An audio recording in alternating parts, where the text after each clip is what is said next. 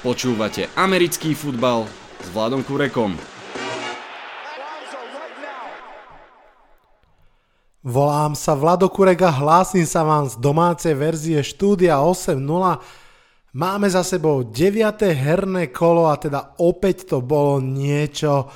V prvých 8 zápasoch prvého časového slotu sa trikrát išlo do onside kicku v snahe otočiť zápas, no a Giants museli vytiahnuť dve interception v posledných troch minútach, aby ukončili svoj zápas. Poďme si o tom všetkom povedať trochu viac. Vitajte a počúvajte. Najskôr rýchle správy. Green Bay Packers porazili vo štvrtok San Francisco 49ers, ale toto bol zápas, ktorý ani neviem, či sa mal hrať tak veľa zranených hráčov, a k tomu ešte aj hráči na COVID liste, ako malo San Francisco, to sa len tak nevidí. Packers sú isto, isto radi za dôležitú výhru, ale z tohto zápasu si toho veľa zobrať nemôžeme, musíme počkať na ďalšie. V zápasoch Giants ide oveľa hlavne superovým quarterbackom už druhý rozohrávač sa v zápase proti New York Giants ťažko zranil. V piatom kole, dobre viete, to bol Doug Prescott, teraz v deviatom Kylen Allen. Aj toto druhé zranenie čelenka vyzerá veľmi, veľmi nepekne. Keď som hovoril, že tie zápasy v prvom slote boli skoro všetky vyrovnané, tak aj tie tri zápasy, ktoré sa hrali po 10. hodine, všetky skončili až posledným driveom, takéto kolo sa hralo. Zápasom Panthers Chiefs mimochodom sa odohrala presne polovica zápasov ročníka dámy a páni. Ideme už z kopca. Dve známe mená sa vrátili do ligy. Des Bryant v drese Ravens a Antonio Brown ako Tompa Bay Buccaneer. Obaja však mali na zápasy nulový vplyv. V prvých 8 zápasoch kola som 7 uhádol, iba ten risk Colts proti Ravens mi nevyšiel. Osobne som však hrdý na môj postreh k Pittsburghu Steelers. Ak ste počúvali, viete, že som síce typol ich výhru, a vla, veď aj výhra to bola, ale tiež som varoval pred možnou nečakanou prehrou a pred tými trampotami, ktoré Steelers môžu čakať. No a ten zápas mi naozaj dal za. Tak, pochválil som sa a poďme už na tie ozajstné postrehy. Postreh číslo 1 na pantovaní nie je nič zlé. Bolo to myslím 3-0 pre Giants, keď New York Football Giants museli pantovať na začiatku prvej štvrtiny a komentátori počas toho pantu povedali, No veď e, na pantovaní nie je nič zlé. Ešte ani tú vetu nedohovorili a special team New Yorku už mal loptu vo svojej moci. Vyrazili pán Ritternovi šišku, získali útočnú pozíciu, Giants sa vrátili do útoku a skorovali behovým touchdownom, takže áno, je to tak, aj punt môže byť veľmi kvalitnou hrou, ak je podporený kvalitným special teamom. Giants vyhrali svoj druhý zápas, juchu, opäť proti Washington football týmu. Daniel Jones je ináč v svojej druhej sezóne 4-0 s Washingtonom a myslím, že 1-16 so zvyškom ligy. To jedno jediné iné víťazstvo má vlastne zo svojej úplnej premiéry pred rokom z Tampa Bay Buccaneers práve. Tentokrát, keď už sme pri Jonesovi, nič nepokazil. Dvakrát síce tak, tak skoro stratil loptu, ale vždy ju získal Hodil pekný touchdown na Ivana Ingrama, problém pri hodnotení Daniela Jonesa je, že v druhom polčase, keď išlo o veľa, respektíve keď išlo o všetko, nevyzeral, že má úplnú istotu seba alebo vo svoje mužstvo. Každopádne, ako som povedal, Giants vyhrali, vyhrali veľmi tesne a tá výhra je paradoxne úplne opačným zrkadlom z ich predošlých zápasov, najmä v druhom a treťom kole, keď hrali z Bears a Rams, v tých zápasoch začali zle, polčas bol katastrofálny a v tom druhom tom nestihli otočiť, teraz to bolo presne naopak, začali oni výborne, v polčase sme vyhrávali 23, ak sa, ak sa nemýlim, no a potom to super začal otáčať, ale už to nestihol otočiť. Ten prvý polčas bol fakt super, bol vynikajúci ofenzívne, podobne ako pred týždňom proti Tampe, Dobré behy, fakt, že dobré, konzistentné behy, také som nevidel u Giants. Rokov minimálne, úprimne, ako v tomto zápase, čo je celkom halus, bez Saquona, Barkleyho a tak ďalej. A ani jeden z tých behov nebola veľká hra, žiaden uh, beh pre 25 yardov, 30, pre touchdown a podobné veci, ale tie behy boli konštantné, hra po hre a to je podľa mňa o mnoho cennejšie, pretože radšej ako mužstvo viete, že každým behom sa posunete o 3, 4, 5 yardov, ako keď máte minus 1, plus 1, minus 1, plus 40, minus 1, 0 plus 1, radšej mať konstant, konštantné posúvanie sa. Takisto kvalitná oportunistická obrana Giants pod vedením defenzívneho koordinátora Grahama opäť fakt, že kvalitná, kvalitná práca. Ešte sa ale musím vrátiť k tým behom. Olej na Giants, ktorá schytávala obrovskú kritiku prvé 4 kola, prvých 5 kôl, sa postupne začína trošku zlepšovať. To je veľmi, veľmi nádejná situácia, veľmi nádejný postreh z môjho pohľadu. O to viac, že teda hrajú tam vlastne traja nováčikovia, o to viac, že tackle Matt Peart už vlastne asi tretí zápas po sebe sa zamiešava do tej starting petice a hrá tak tretinu, možno polovicu snapov, väčšinou na pozícii pravého, pravého tekla, občas aj na pozícii ľavého tekla a fakt to stojí za pozornosť, ak ste aj vy niekedy rozmýšľali, že prečo sa vlastne ofenzívne liney nerotujú podobným spôsobom ako defenzívne liney, že prečo tam neobmienajú v priebehu zápasu hráčov, aby zostali fresh. Väčšinou tá odpoveď je, že to proste nie je možné, lebo tá ofenzívna linea musí byť o mnoho konzistentnejšia. Oni hrajú ako jedna unit, zatiaľ čo predsa len tí de- defenzívni linemeni hrajú trošku viac ako keby tie solo, solo boje. Tak uh, toto je celkom zaujímavá skúsenosť, že naozaj Giants minimálne 3, ak nie 4 zápasy rotujú 5, teda okrem tých 5 linemenov, minimálne ešte jedného v celom priebehu zápasu. Ďalší chalánko, ktorého musím spomenúť, je Austin Mack, nedraftovaný nováčik, ktorý vlastne využil neprítomnosť Goldena Tate, ktorý z disciplinárnych dôvodov zostal v New Yorku, necestoval na zápas a Austin Mack vlastne hral miesto neho a prezentoval sa veľmi pekne, myslím, že síce iba 4 keče, ale dohromady pre, pre 70 yardov, celkom slušná práca. No a musím na záver ešte raz sa vrátiť k tej obrane, ktorá naozaj hrá veľmi dobre a po dlhom čase mám strašne dobrý pocit z trojice. Free agents, ktorí boli podpísaní, tí sú naozaj jednoducho skvelí. James Bradbury, corner v, v niekoľkých štatistikách top 3 corner celej ligy. To je naozaj veľmi, veľmi pekné. No a Blake Martinez, ktorý hrá fantasticky, naozaj neviem, či v Green Bay Packers mal takúto sezónu, ako má teraz v New Yorku. Logan Ryan, takisto naozaj veľmi skúsený veterán, profesionál.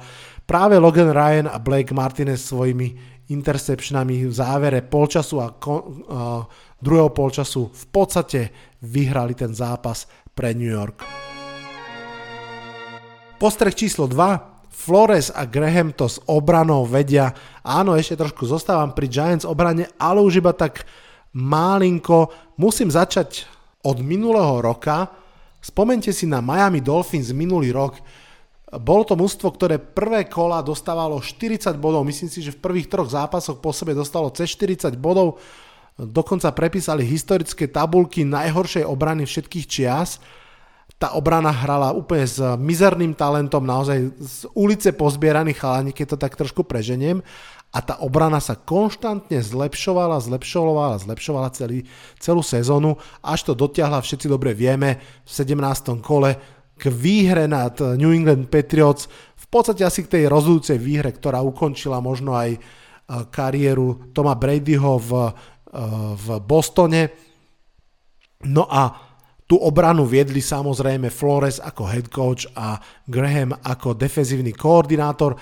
Graham sa posunul do New Yorku, Flores zostal v Miami a prečo to celé spomínam, že opäť sa ukazuje, že fakt na tých dvoch chalanoch niečo bolo, teda chalanov to predsa len páni v strednom veku, a pretože aj obrana Giants, ktorú som práve spomínal, a aj obrana Miami Dolphins patria k tým naozaj moderným, kvalitným súčasným obranám. To znamená, sú to také tie, hovorí sa tomu, že zohnem sa, ale nezlomím sa. Obrany, ktoré síce vedia pustiť uh, aj pomerne veľa jardov, nie že by to chceli, ale hlavne sú veľmi aktívni v odoberaní lôb. Vedia hrať veľmi variabilne, veľmi jasne nad svoj talentový level a to naozaj stojí za to. Miami Dolphins najmä zásluhou obrany vyhrali 4 zápasy po sebe. To kto si kedy pamätá, aby Miami Dolphins vyhrali 4 zápasy po sebe a v podstate vo všetkých boli naozaj lepšie mužstvo alebo minimálne vyrovnané. Z toho teda Tua Tangovailoa vyhral teda druhý zápas po sebe. Navyše vyhral zápas, v ktorom e, sme boli zvedaví, či už bude hrať predsa lepšie ako v tom prvom a on naozaj hral lepšie. Tua bol dobrý, naozaj dobrý v tomto zápase. Možno nezačal tak pôsobivo od prvého snapu ako Justin Herbert alebo Joe Burrow, ale v tomto druhom zápase už ukázal niekoľko fakt pekných vecí.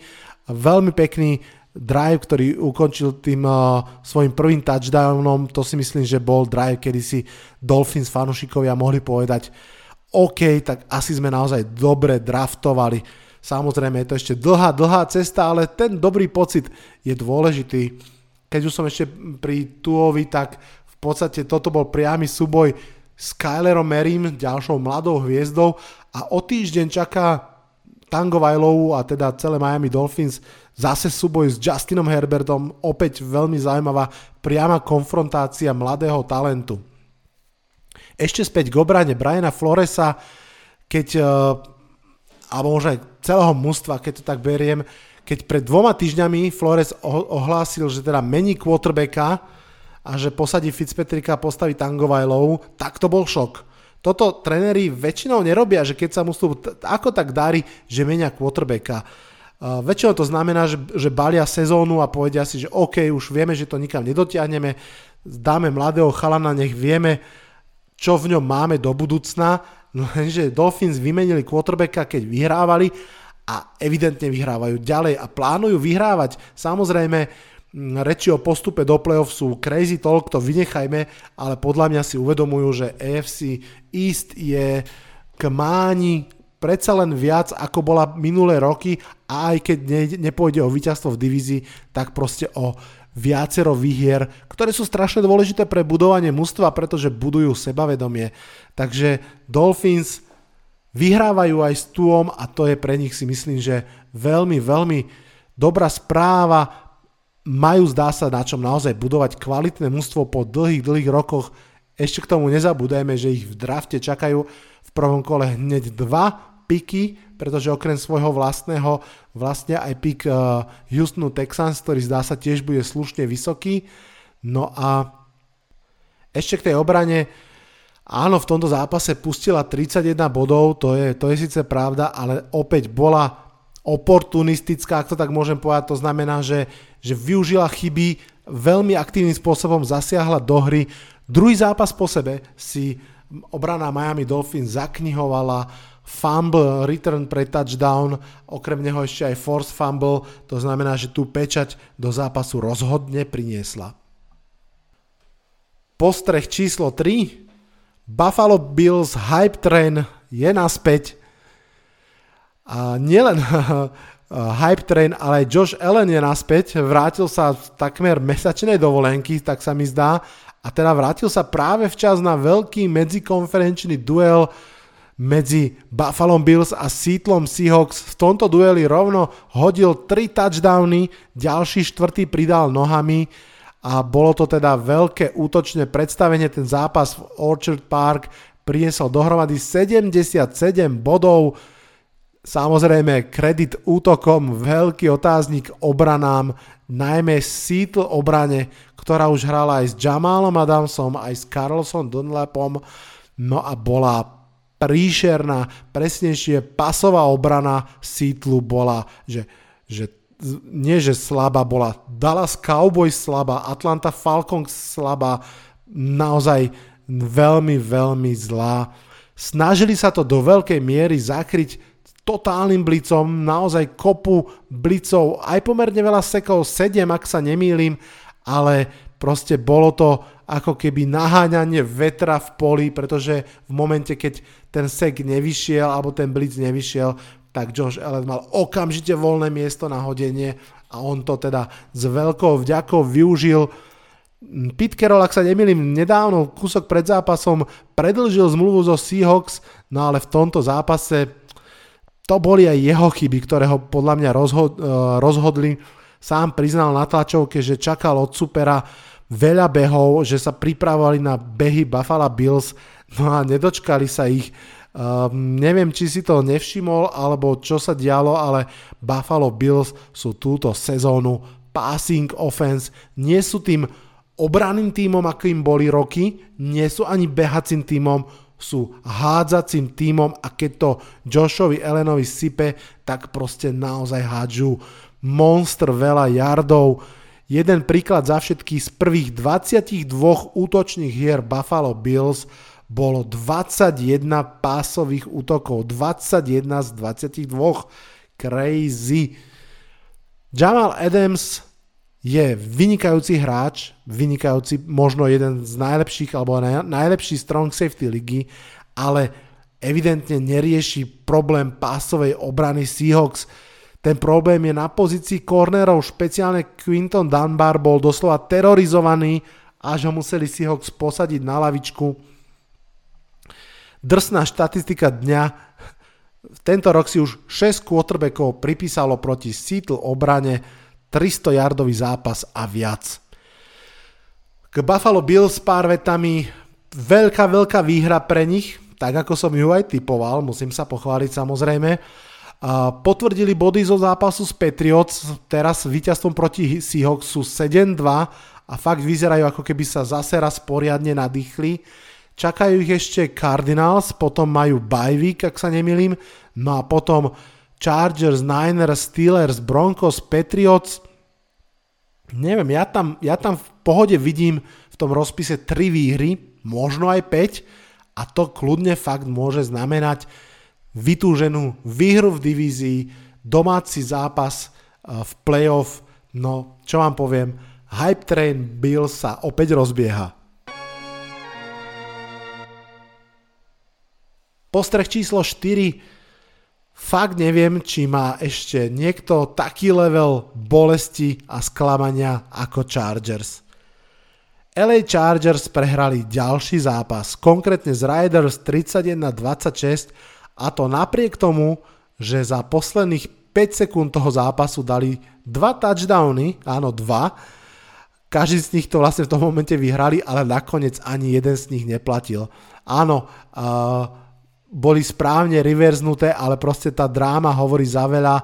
Najskôr Mike Williams neudržal loptu, potom Herbert hodil taký padáčik do rohu na vysokého tidenta Pernhama, ale neboli to teda nakoniec touchdowny. Hoci tak boli označené, Chargers tak prehrali ďalší zápas, ale neprehrali ho týmito dvoma loptami na záver.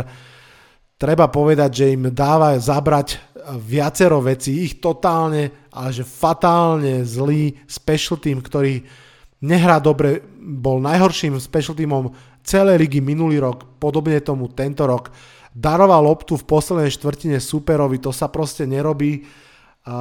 Keď to tak zrátame, k tomu tie tri predošlé zápasy, ktorých Chargers viedli vždy o viac ako dva touchdowny a prehrali, naozaj zostávajú ako zasiahnutý bleskom. K tomu opakované zranenia top hráčov, hej, Dervin James vieme, aktuálne aj Joey Bosa a toto sa ešte deje, že roky, naozaj sa to deje roky. Fakt veľmi, veľmi mm, nezávidím fanúšikom LA Chargers, toto je veľmi ťažká medicína, ktorú im tento klub pripravuje.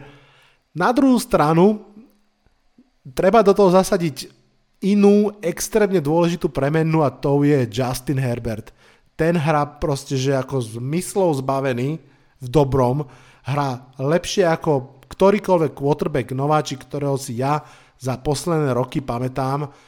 Uh, odčas Andrew Locka, uh, Laka, odčas RG3 v jeho prvej sezóne si nepamätám quarterback nováčika, ktorý by takto vstúpil do zápasov ako Justin Herbert.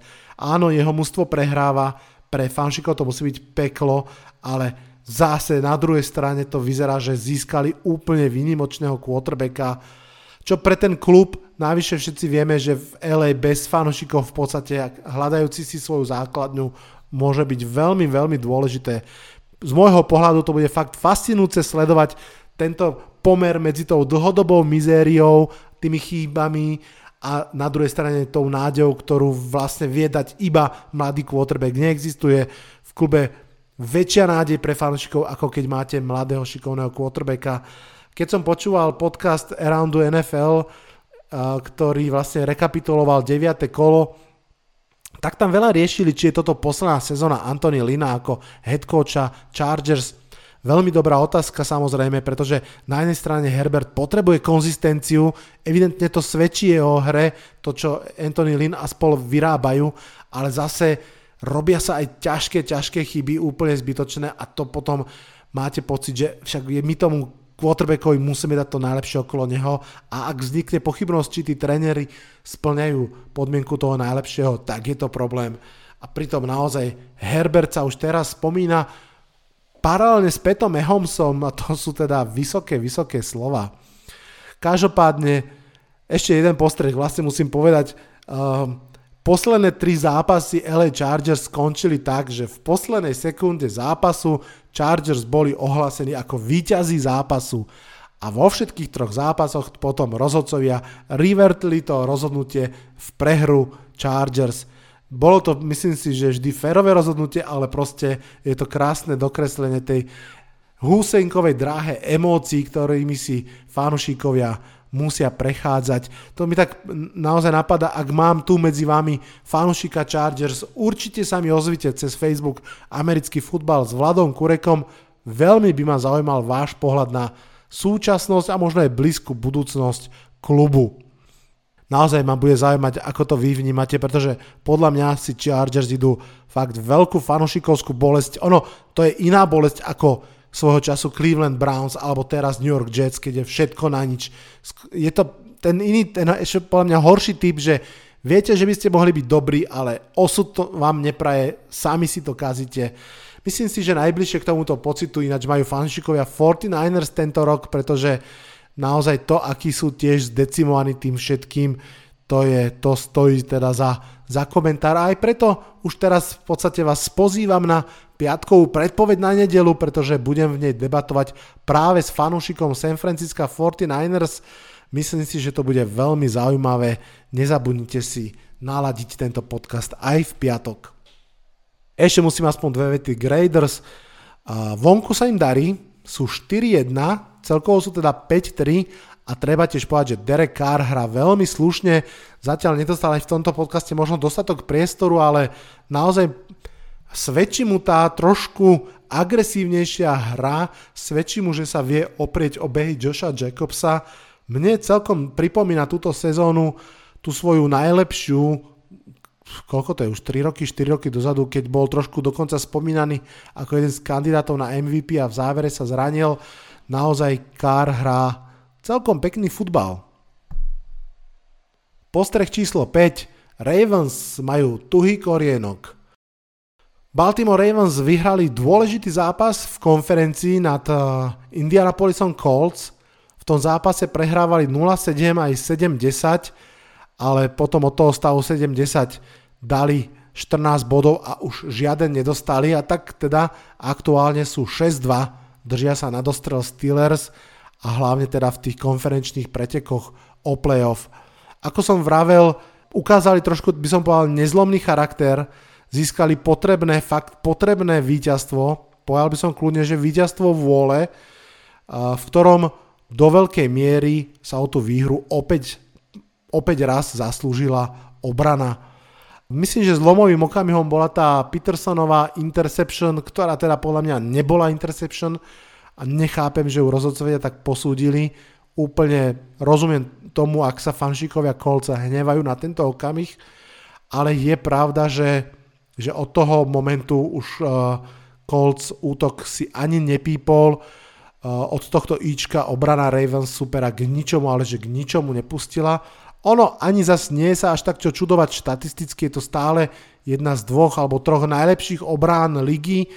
Ukazuje to v mnohých zápasoch, možno vo všetkých s výnimkou toho zápasu s Chiefs, a to teda ešte pripomínam, že v tomto konkrétnom zápase chýbal Marlon Humphrey, vynikajúci corner. Um, Baltimore Ravens sú 25-5 v zápasoch s Lamarom Jacksonom, darí sa im, treba povedať, že stále vo finále, keď to tak dáme dohromady, sú o kvalitných behoch a o kvalitnej obrane. To sú ich pevné kamene. Ten passing útok niekedy je trošku lepší, niekedy menej, ale nie je úplnou silnou stránkou. Je to badateľné aj na najspolahlivejšom cieli Lamara Jacksona na Tidentovi Markovi Andrewsovi. Jeho fantasy čísla sa pohybujú na úrovni prstov jednej ruky a viete, ako to chodí ani v živote, ani vo fantasy jedna ruka netleská. Postreh číslo 6. Dallas skoro vyrobili zázrak. Pred zápasom sa očakávalo, že Pittsburgh Steelers rozbijú Dallas tak, že dovidenia asi tým spôsobom, ako sa očakávalo od Chiefs, že rozbijú Jets, že proste príde tá povestná 50 O to viac, že prílbu s hviezdou si musel nasadiť už štvrtý quarterback, nakoniec to inak nebol Cooper Rush, ako som očakával, ale iný rezervný quarterback Garrett Gilbert, ak sa nemýlim. A treba povedať, že rozhodne prekvapil teda aj Gilbert, aj Dallas Cowboys.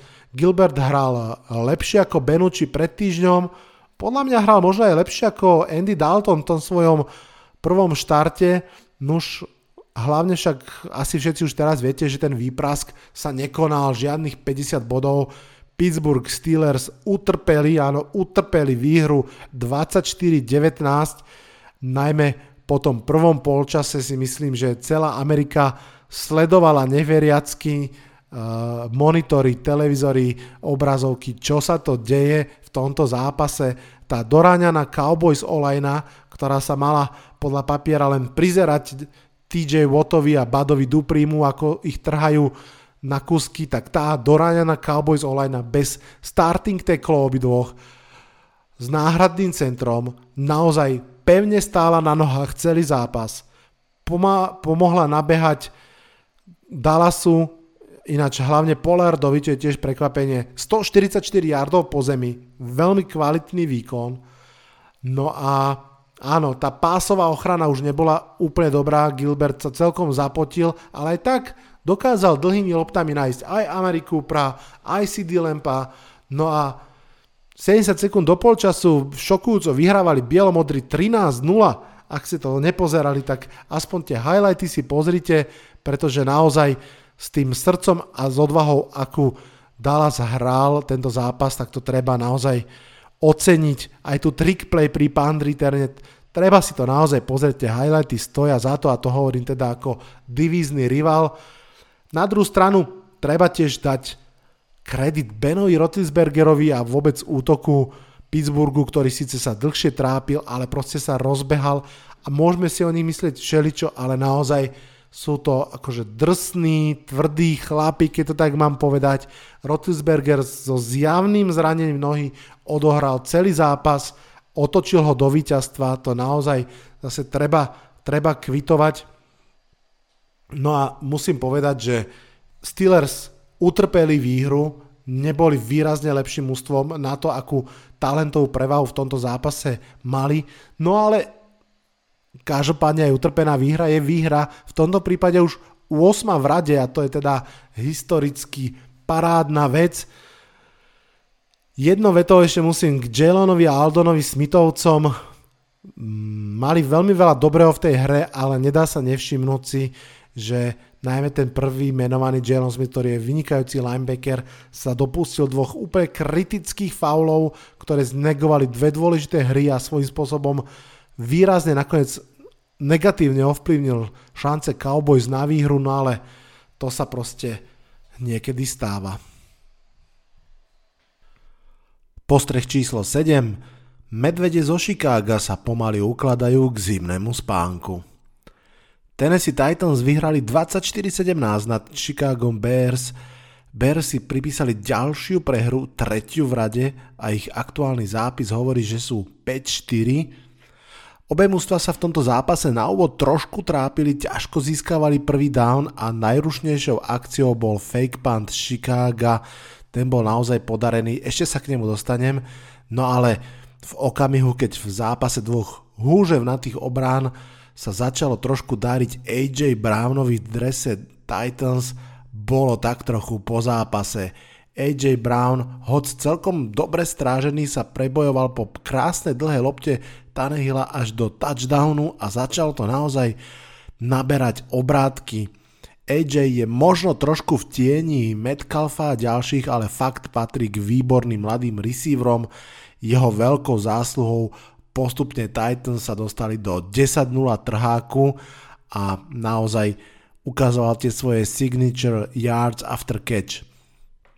Naopak, útok Chicago, ten sa fakt trápil. Kto si už vlastne vôbec spomína na to, ako v roku 2018 bol Matt Nagy považovaný za ďalšieho ofenzívneho guru, jeho aktuálny útok je proste nefunkčný. Tri prvé dávny za pol čas, to je proste strašné. Celkové číslo 335 yardov pre Folsa vyzerá fajn, ale vôbec nevypovedá pravdu. Drvivá väčšina tých yardov to sú ako prázdne kalórie, prišlo to neskoro, zbytočne a nič to nerieši. Myslím si, že je nad slnko jasnejšie, že ani Falls, ani Trubisky nie sú budúcnosťou tohto mužstva a že iba obranou to proste ťahať nejde. No a viete, kto mal najdlhší beh zo Chicago v tomto zápase? Bol to linebacker Mingo práve v tom uh, fake pante, keď ubehol 11 yardov, to bol najlepší beh Chicago za celý zápas. No a ako, ako poznamenal Daniel Jeremiah, myslím, bol to unikátnych 6 a von, pretože Chicago bolo 3 a von, ale spravilo fake punt, získalo prvý, prvý down a viete, čo potom nasledovalo? Ďalších 3 a von. Toto proste je nefér voči fanúšikom Bears.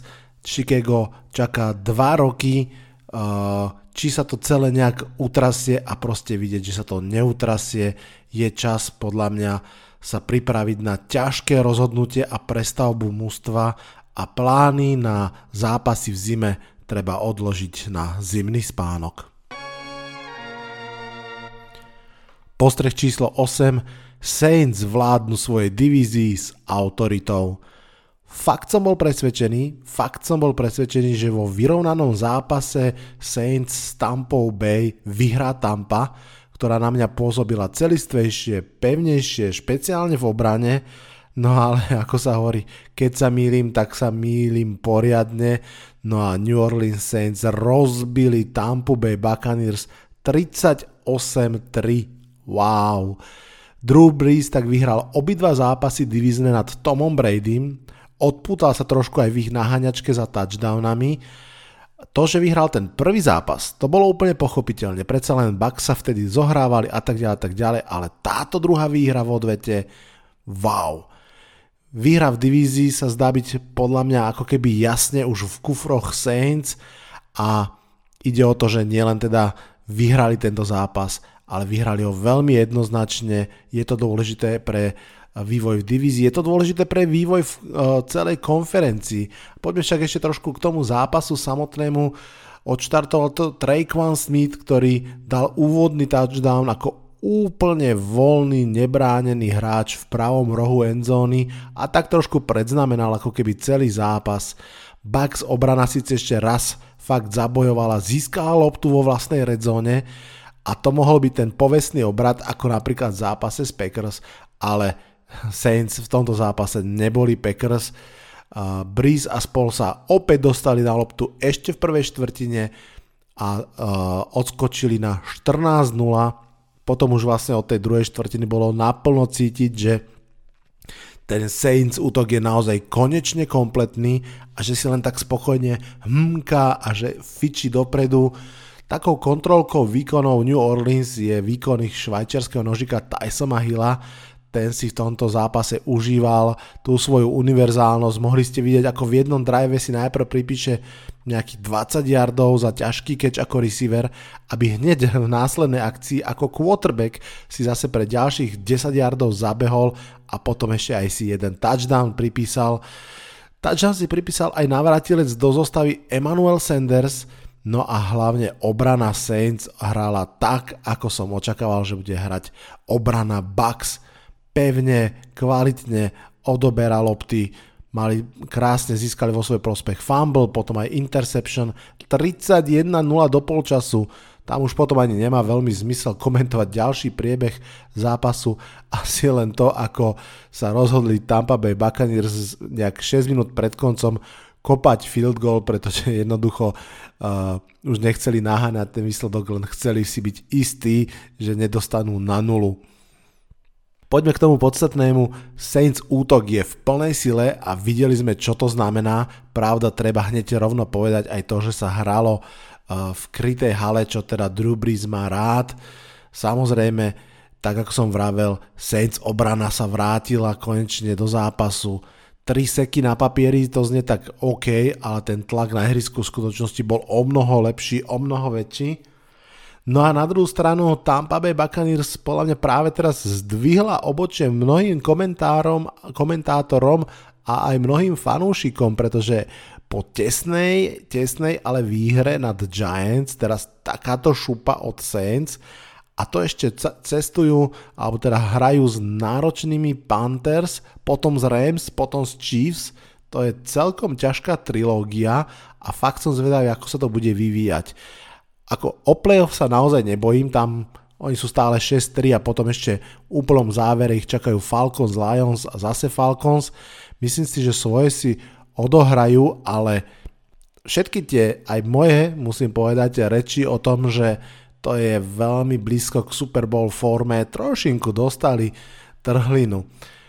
Mm, páčil sa mi, ako poznamenal Greg Rosenthal z, z spomínaného Around the NFL, že treba aj vnímať to, že toto je veľmi mladé mužstvo z Tampy, že naozaj tie reflektory, ktoré prišli s Bradym, sú pre nich možno ešte trošku nové a aj to môže súvisieť s týmto výbuchom, veď naopak na druhej strane to mužstvo okolo Drew Brisa je naozaj poskladané už dlhodobo, v podstate oni naozaj za posledné roky odohrali kopu takýchto vážnych zápasov, takže svetla reflektorov pre nich možno nie sú také oslepujúce. A áno, keď ide o svetla reflektorov, tak tam nemôže chýbať James Winston, ktorý si užil pár minút slávy, ak ste videli jeho oslavný tanec potom v kabíne, ako akože jedol Včko ako víťazstvo. A akože bolo to aj vtipné, aj smiešné. Podľa mňa Uvidíme, či si takýto tanec niekedy zaslúži vlastnou hrou.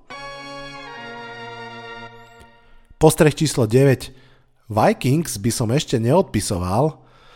Delvin Cook rádi, ako sa tomu hovorí za riekou Moravou, po tom, čo CMC a Saquon sú v podstate dlhodobo alebo trvalo mimo ligy v tejto sezóne pre zranenia, tak Delvin Cook zobral ich zástavu a v tejto chvíli je to najlepší running back ligy 200 yardov, druhý zápas po sebe, wow, eh, touchdown dal v každom zápase, v ktorom nastúpil, v štyroch zápasoch dal aspoň dva touchdowny, to sú fenomenálne štatistiky, Delvin Cook proste je ofenzíva Vikings, ono to úplne nie je šťastné pre mužstvo, ak vašou ofenzívou je naozaj running back, ono to tak smrdí trochu old school hrou a určitými limitmi ale v tejto chvíli to, čo predvádza Delvin Cook, proste vyzerá byť bez limitov a ja normálne, že mi to doteraz nedošlo, až, až teraz mi tak cinklo v hlave, že, že Vikings toto vlastne poznajú. Že oni si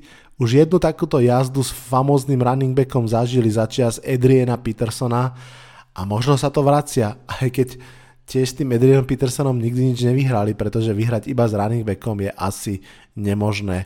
No ale uvidíme. Samozrejme, ďalším veľkým efektom Delvina Cooka bolo to, že zrazu sa dalo pozerať aj na hru Kirka Kazinsa, keď to on nemusí ťahať, čo je už asi úplne evidentné, že on naozaj nedokáže ťahať mústvo, ale keď nemusí ťahať, tak zrazu si vie to svoje uhrať plus 300 yardov, pár touchdownov, bez interception, taký ten game manager strednej slušnej úrovne. Vikings Vyhrali nad Lions, to je niečo ináč, čo sa im darí, sú 5-0 z posledných zápasov. A áno, Lions sa zase raz trápia podľa vzorcu, dáme pár dobrých zápasov a potom padneme dole. Ale myslím, že to fakt neznižuje zápas Minnesota, alebo teda výkon Minnesota v tomto zápase. A len tak si spomínam, že dva týždne dozadu sme sa v predpovedi na nedelu bavili s Ondrom z Vikings CZ a odtedy vlastne vyhrali oba zápasy, oba divízne, čo je celkom pekný výkon, navyše ich ešte čaká ďalší divízny zo Chicago Bears, ak ho vyhrajú, čo v tejto chvíli ja úprimne nepochybujem, tak budú 4-5 a naozaj ešte podľa mňa trošinku môžu rozmýšľať nad tým, kam až do, dobehnú v tejto sezóne. No dobehnú tak ďaleko, ako ich povedie Delvin Cook. Postreh číslo 10, zase tí Panthers. Tretíkrát snad po sebe ich dávam do postrehov s tým istým leitmotívom, nemôžem si pomôcť. Títo Carolina Panthers vedení Metom Rulom sú niečo zaujímavé, bojujú, hrajú či zo Saints alebo z Chiefs. Priznám sa, fascinuje ma to. Isto aj telovýchovného vedúceho Bohumila Stag určite SK, pozdravujem ho. Totižto Matt Rule sa e, naozaj už v svojej prvej sezóne profiluje ako jeden z trénerov, ktorí tu možno budú v lige 2-3 10 ročia a že môžu byť naozaj veľkými menami tréner, alebo že môže patriť k veľkým trénerským menám. No a treba teda pripomenúť, že Matt Rule mal byť pred rokom trénerom Jets, ale tí mu nedovolili vybrať si vlastných asistentov, tak sa poďakoval pekne a odišiel z New Yorku. No a tento rok mal byť zase trénerom Giants, ale ani neprišiel vlastne nakoniec na pohovor, lebo už sa medzi tým dohodol s Panthers. Tak si vravím, že naozaj New York špeciálne sleduje Ruleho výkony. No a myslím, že teda špeciálne to sledujú a zatiaľ musia byť spokojní hlavne fanúšikovia v Caroline, pretože 33-31, tesná prehra s obrovským favoritom, ako sú Kansas City Chiefs, to je naozaj slušný výkon. No a navyše to bol vyrovnaný zápas, vyhrávali v ňom, doťahovali sa o a samozrejme návrat Christiana McCaffreyho, ktorý hneď dal prvý touchdown v zápase a bol naozaj vyťažovaný maximálne. Neviem, či to náhodou s ním aj trošku neprehnali, dali mu 28 krát nie z loptu, on z toho urobil 151 yardov, ale tiež to trošku vyzerá, že si obnovil zranenie, som zvedavý. Každopádne páči sa mi bojovnosť typická pre celé toto mústvo. Vrátane takého Teddy Bridgewatera, na ktorom by ste snad ani nepoznali, že mal pred dvoma rokmi ťažké, ťažké zranenie. No a k tým Chiefs tiež dvoma vetami, ty si tak trošku možno nenápadne, ale idú, idú. S Mahomsom sú 32-8, Uh, tento rok už dal 25 touchdownov, jednu interception. A možno, že to nie je úplne taký žiarivý výkon ako v roku 2018, ale stále je to vysoký štandard a napriek tomu, že nie všetko im celkom funguje, napríklad tá behová hra im posledné zápasy dosť výrazne vypadla, Mám pocit, že od Okabiho, keď prišiel Levion Bell, nechcem to spájať, ale je to tak, každopádne uh, tých Chiefs nemožno prehliadnúť. Máme za sebou ďalší skvelý týždeň.